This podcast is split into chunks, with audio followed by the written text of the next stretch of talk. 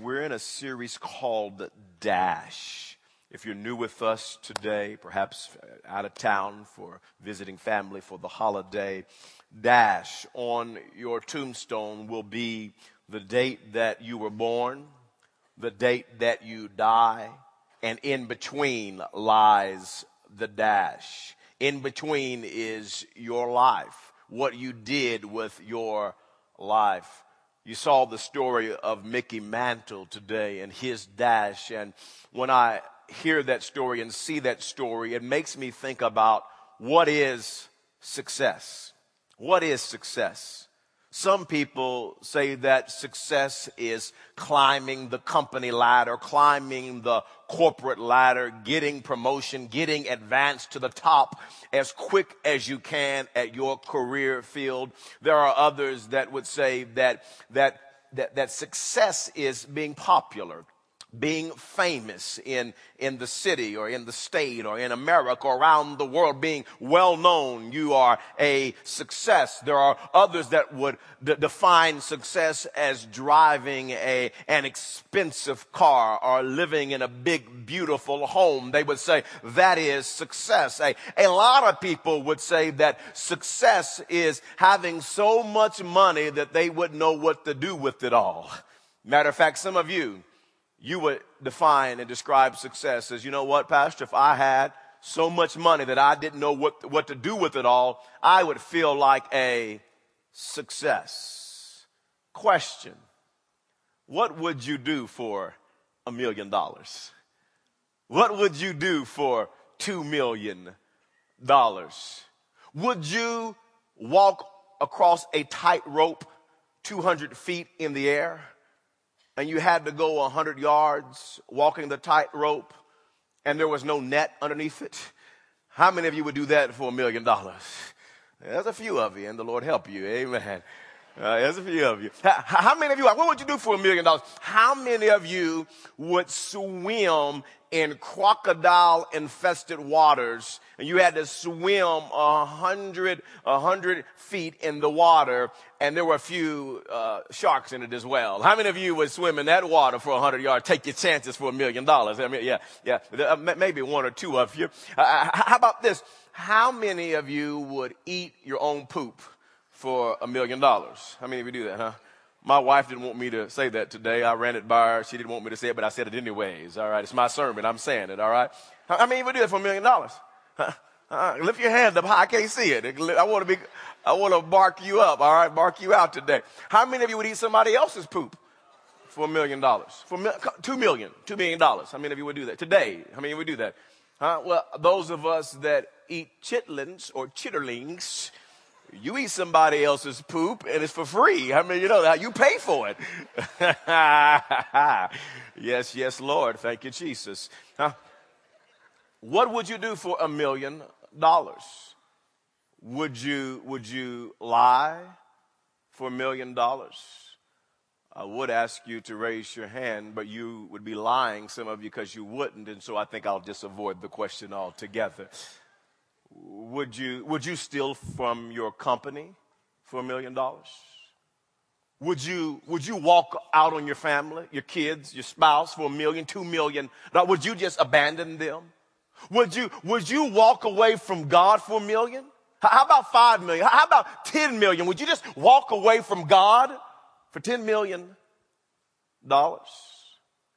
You see, Jesus addresses this very question in the scriptures. He says in chapter, Luke chapter number nine and verse number twenty-five, what good is it for a man to gain the whole world and the truth be told, no one will ever gain the whole world? So Jesus is no doubt exaggerating as he is talking here and saying, listen, what would it, what good is it for a man to gain the entire world and yet lose or forfeit his very self or his very soul?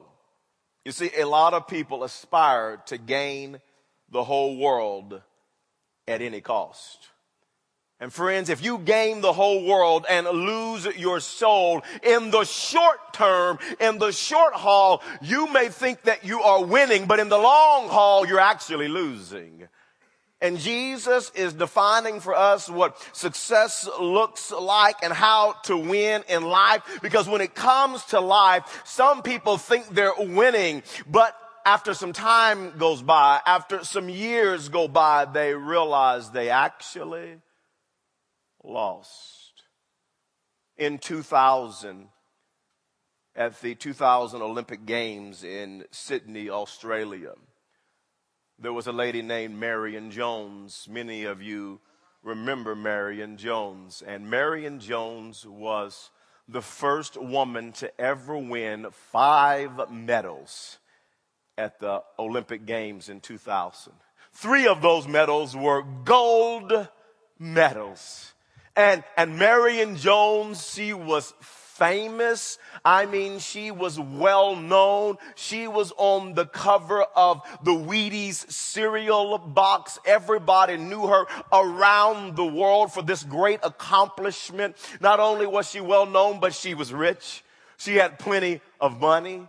She had endorsement deals from winning. I mean, she was loaded. She, she had nice cars to drive, a nice home to live in. Marion Jones, by, by many people's standards, was a huge success. And yet the tide turned. In October fifth, on October fifth, two thousand seven, Marion retired from track and field. And she also confessed of using steroids.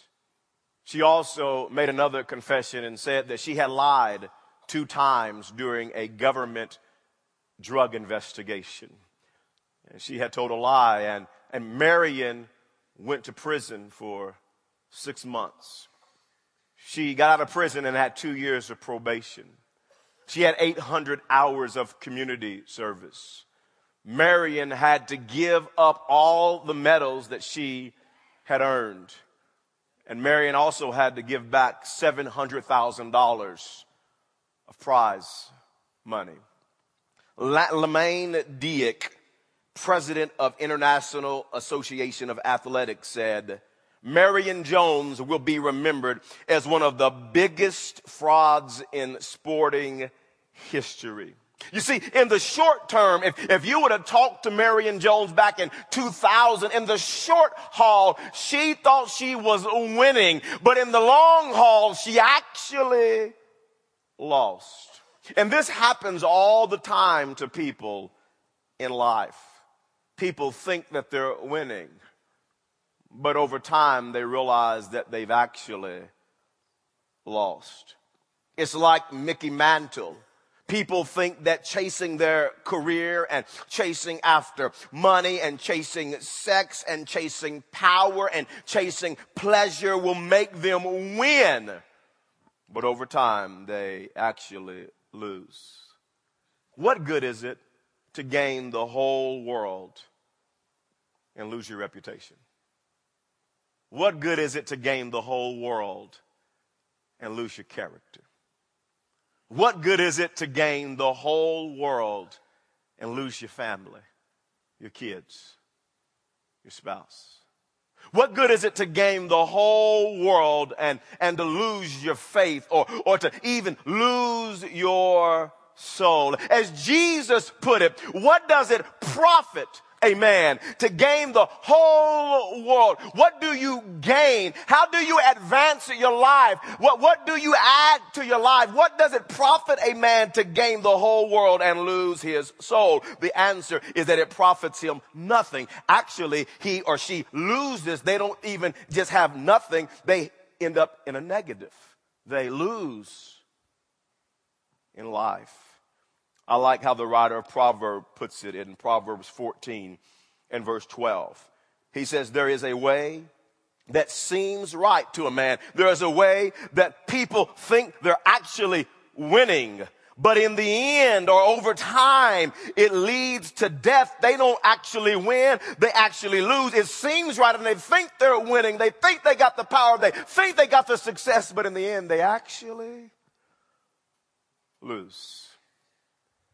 What I want to do for the next few moments is I want to talk to you about what we should gain in life. It's easy to pursue all the wrong things and think you're winning and then find out that you actually have lost. But I want to refocus us today as we look at our dash, as we look at our life. And I want to talk to you about what we should gain in life. And I want to give you three riches to gain. Three things that really make life rich, that make life a true, that makes life a true success. Number one is this. You can follow along with me in your notes there in your bulletin and fill in the blanks. Number one is gain Christ. Gain Christ. Now, I, I, I read to you about what does it profit a man to gain the whole world, but, but the verse that, that, that, that is right before Uh, verse twenty-five, verse twenty-four, I, I want to read that to you. I, I want to share that with you so you can kind of get a little context there. It says, for whoever wants to save his life will lose it. But whoever loses, everybody shall loses. I want you to catch that. Whoever loses his life for me, this is Jesus speaking for me, lose your life for Christ, will save it. Jesus says if you want to win at life, you have to lose your life. In other words, if you want to win, you got to be a loser. And I'm going to tell you, I don't like to lose. Anybody else like me that you hate to lose? I, I, I hate to lose. I don't like to lose. I know people say that there are valuable lessons in losing. I don't want to learn them. I want to win. I want to win. I, I like to win. When I was in school, I wanted, I wanted to win. I wanted to make the best grades. And me and my friends, we would actually compete and try to see who could make the best grades. And I didn't always make the best grades, but I strived and I wanted, I wanted to win. When, I can remember as a kid playing Little League Soccer or T-ball. I, I wanted to win. I wanted to, to start and I wanted to win. When I got to junior high and high school, man, I, I played athletics and, and sports. I, I wanted to win. I wanted to be a starter. I wanted to be first string and I wanted my team to win. I, I played some college ball when I was in college. I wanted to win. I didn't want to lose. I, I wanted to start, and I wanted to win. I wanted our team to be a, a winner. I, I don't like to lose. Even now in life, I like to win. If, if I play you in ping pong, I want to win. You say, we're having fun. I'm not just having fun. I'm winning. I'm winning. I am winning. If I play you in pool, I'm trying to win. Amen. I'm just having fun with Pastor. Oh, no, you're not. I'm trying to win. Go ahead and have fun. I'm trying to win. I'm trying to win. I I like to win, man. I play a card game. I'm trying to win the card game. Even with my kids, I, I, I play to win. My, my boys, they like to play the Xbox or the Wii. When I play my boys, I try to win. I know you're seven. I don't care. I'm winning. Oh, you, you don't know you don't know how to you don't know how to make the the joystick works? Tough on you. Better figure it out, boy. Practice. I'm trying to win. I don't like to lose. And then Jesus shows up on the scene, and Jesus tells us that we got to be a loser if we want to be a winner. He says you have to lose your life for him if you want to win at life. You see, what Jesus is simply telling us is how to be a success in life, how to really win at life. You see, in God's kingdom, we have to lose our life to actually save our life and to find our life. In the kingdom, we have to lose ourselves in order to find ourselves. We have to be a loser in order to be a winner. You got to lose. You got to lose. You got to lose your life to actually win in life. I, I want to give you a clear biblical example of what it looks like to be a loser so that you could actually be a winner. The Bible says it like this in a story in the Bible in Matthew chapter four and verse number eighteen, an example of being a loser so you can be a winner. It says, as Jesus was walking beside the Sea of Galilee, and Jesus is now picking his twelve disciples, and it says he saw two brothers, Simon called Peter and his brother Andrew. They were casting a net into the lake, for they were fishermen. This is how they made their livelihood. This is how they made a living. It says in verse nineteen, Jesus said, come follow me, and I will make you fishers of men. At once they left their nets and followed him. Going on from there, he saw two other brothers, James, son of Zebedee, and his brother John. They were in a boat with their father Zebedee, preparing their nets. Jesus called them, and immediately they left their boat, they left their livelihood, and their father, they left their family, and followed him. As I read that, some of you are thinking to yourself, Pastor, they meet Jesus in one moment and they leave everything. Pastor, that's crazy. I mean, they, they left their career. They, they left the, the way that they make a livelihood and put food on the table, their source of income. They left their father, the Bible says. They left family to follow Jesus. They, they left their lives as they have no, they left everything to follow Jesus. And you're right, they, they, they did. They, they left everything, but they gained everything. Can I tell you, friends, it looks like they were losers, but they weren't losers. They were actually winners. They gained Christ.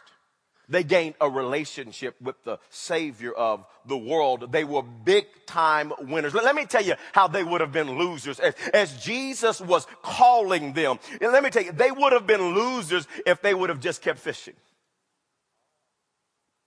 As Jesus said, come follow me, if they would have said, oh, no, I'm, I'm going to keep fishing. Because a lot of people in life, they end up losing in life instead of winning because they want to keep fishing. They want to stay in control. That they don't want to drop their nets. And your net's different than the disciples' nets. But they want to say, no, I, I, I think I want to continue doing what I'm doing. And I want to stay in charge. And I like this pleasure. And I, I like the pursuit that I'm, I'm going out. And they want to keep, keep fishing. Yeah, yeah, some people now, they want to keep fishing, but they want Jesus to kind of be around them a little bit. Jesus, I'm going to drive the car, but you just kind of sit in the passenger side. And I, I want to stay in control. Because people don't want to lose their life. They want to keep their life. They, they, they, they, they, they want to be in control. They want to go after their own pursuits. They want a little bit of Jesus, but they want to keep fishing. Because they think they're going to win. But in actuality, the only way to really win is to drop your nets, to stop fishing, to lose control, and to follow Jesus, to gain Christ.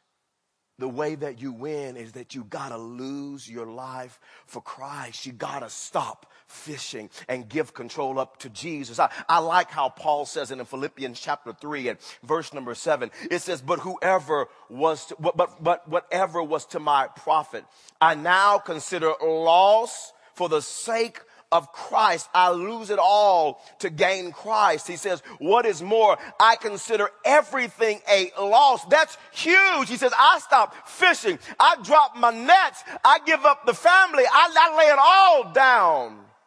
Everything a loss compared to the surpassing greatness of knowing Christ Jesus, my Lord, for whose sake I have lost all things. I have stopped fishing. I've laid down my nets. I've lost all things. I consider them rubbish, that I may gain Christ. Paul says, I lose my life so that I can actually save my life. You want to be a winner? You got to be a loser and lose your life to gain Christ. Number two is this. I want to show you a second thing because we're talking about dash. We're talking about in between lies, the dash, and how to make your life a success. And we realize that the Mickey Mantle route is not, is not the, the way to success. And so we're looking at what does the Bible say, say about success? What should we gain in life?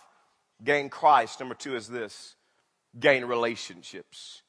Gain relationships. You see, the disciples, when they left everything to follow Christ, they gained relationships that helped help to make them powerful men of God. You see, the disciples became mighty warriors for Jesus. And a key component to God shaping them and molding them was the relationships that they had. I, I, want, I want you to hear this. Relationships are key to your spiritual development.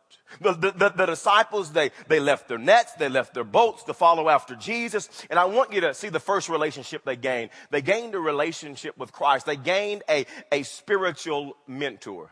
They had somebody that was ahead of them on the spiritual journey. They had a mentor who could show them the ropes, who could teach them about spiritual principles. Can I tell you that all of us in this place, we all need a mentor? We all need people that are ahead of us on the spiritual journey. We all need people that can pour into our lives. Let me tell you, if you want to be a success in life, if you want, if you want to be all that God wants you to be, if you want to develop spiritually, because some of you are stagnant, you're not moving forward in your relationship with Christ, and what some of you need is a spiritual mentor. They left it all, but they gained relationships to stretch them, to develop them, to grow them, to be all that God wanted them to be. I have mentors in my life. I have people that speak into my life on a consistent basis. About my life, about family, about pastoring, about my own spiritual development. I have people that have been on the journey longer than me that help shape me and mold me. Can I tell you, you never get so far on the journey of life that you don't need a mentor to speak into your life, that you don't need somebody to challenge you and to encourage you.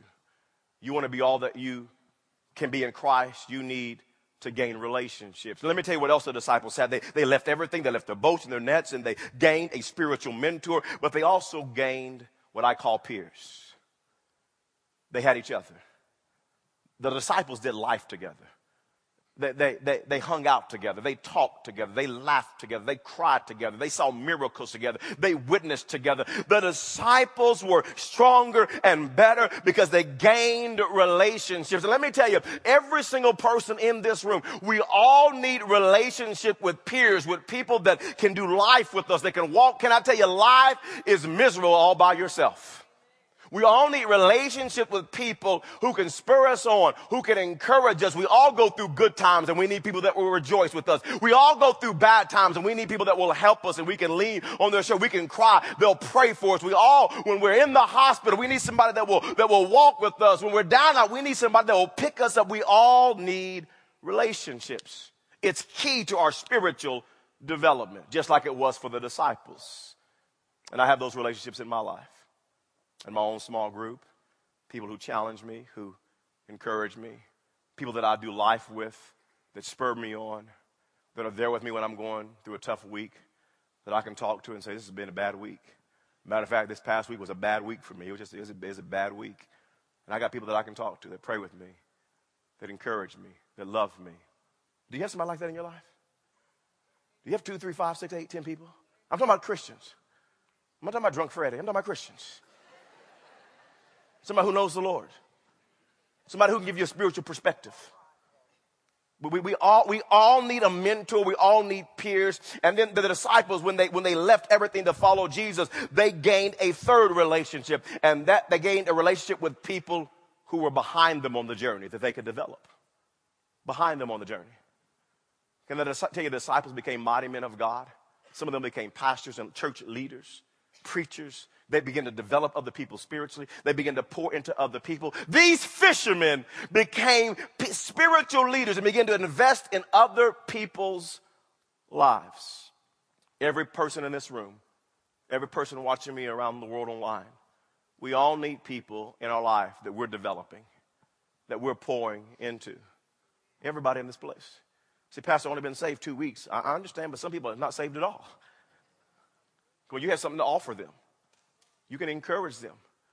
Come on, all the things that God's taught you in your marriage, in your life, in your business, in your career, all the things that God has taught you, he wants to, to use that to be a blessing to somebody else. God hadn't blessed you with everything that you've been through just for you. He did it that you would be a blessing to somebody else. And we all, we leave everything and we gain relationships. And part of that relationship component is that we would invest in somebody else's life. The Bible says it like this in Proverbs chapter twenty-seven and verse number seventeen. As iron sharpens iron, so a friend sharpens a friend. Uh, one version says a, a man, one man sharpens another, or one woman sharpens another. And every single one of us need to be sharpened. Pastor, I'm not growing spiritually. You need to be sharpened. You need to be sharp. And every one of us to be sharpening somebody else. And we, we believe in that at, at people. I believe in it. I believe it's one of the best ways you grow spiritually. That's why we have our small group ministry. That's why we have our community group ministry.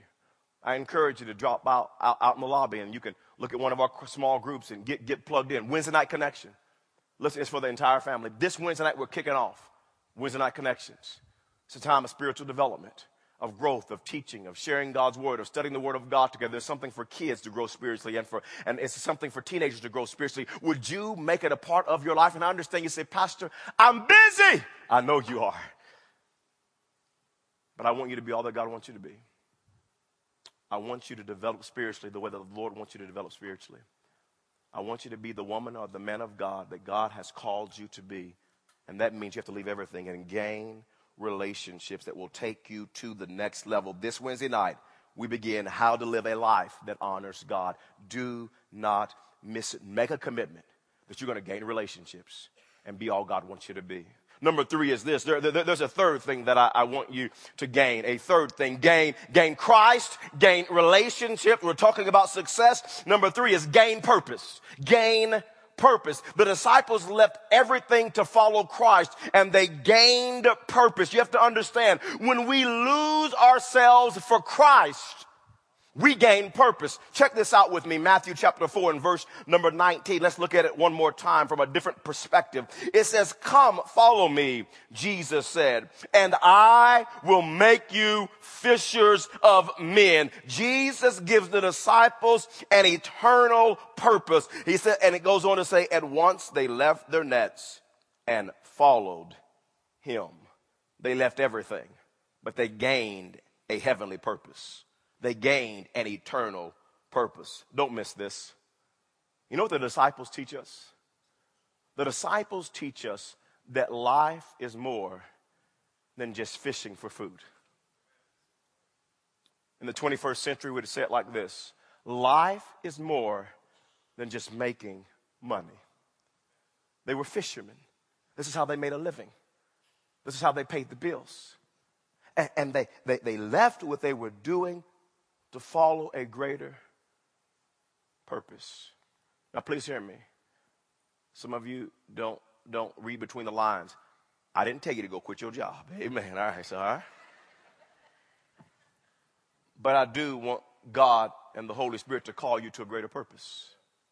Because somehow we get caught up in the hustle and bustle of life, and we start thinking that life is all about getting an education and getting a job, making money, having a family, raising the kids, going on vacation, paying the bills, retiring, then get another job, and then die. And I'm telling you, I'm telling if you think that's life, you're missing it. Because there's a greater purpose. We're all called to be fishers of men. I want to make a powerful statement, and I believe this with all of my heart. The world will not be won to Jesus Christ by a bunch of preachers. It will be by lay people.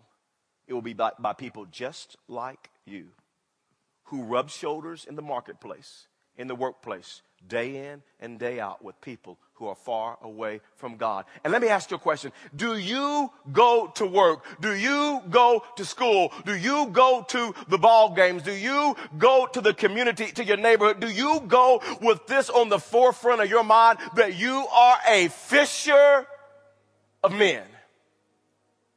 Or do you just live life with the purpose, I'm making some money, I'm raising the kids, I'm going to pay some bills, I'm going to retire, I'm going to go on vacation? Or do you live with a burning passion, an eternal purpose that says, I'm called to be salt. I'm called to be light. And my prayer and my hope is that God would burden your heart. You would leave your nets. You would leave fishing, and you would become a fisher of men. Your life counts for the cause of Christ. There's a higher purpose and a higher calling in your life. Gain Christ.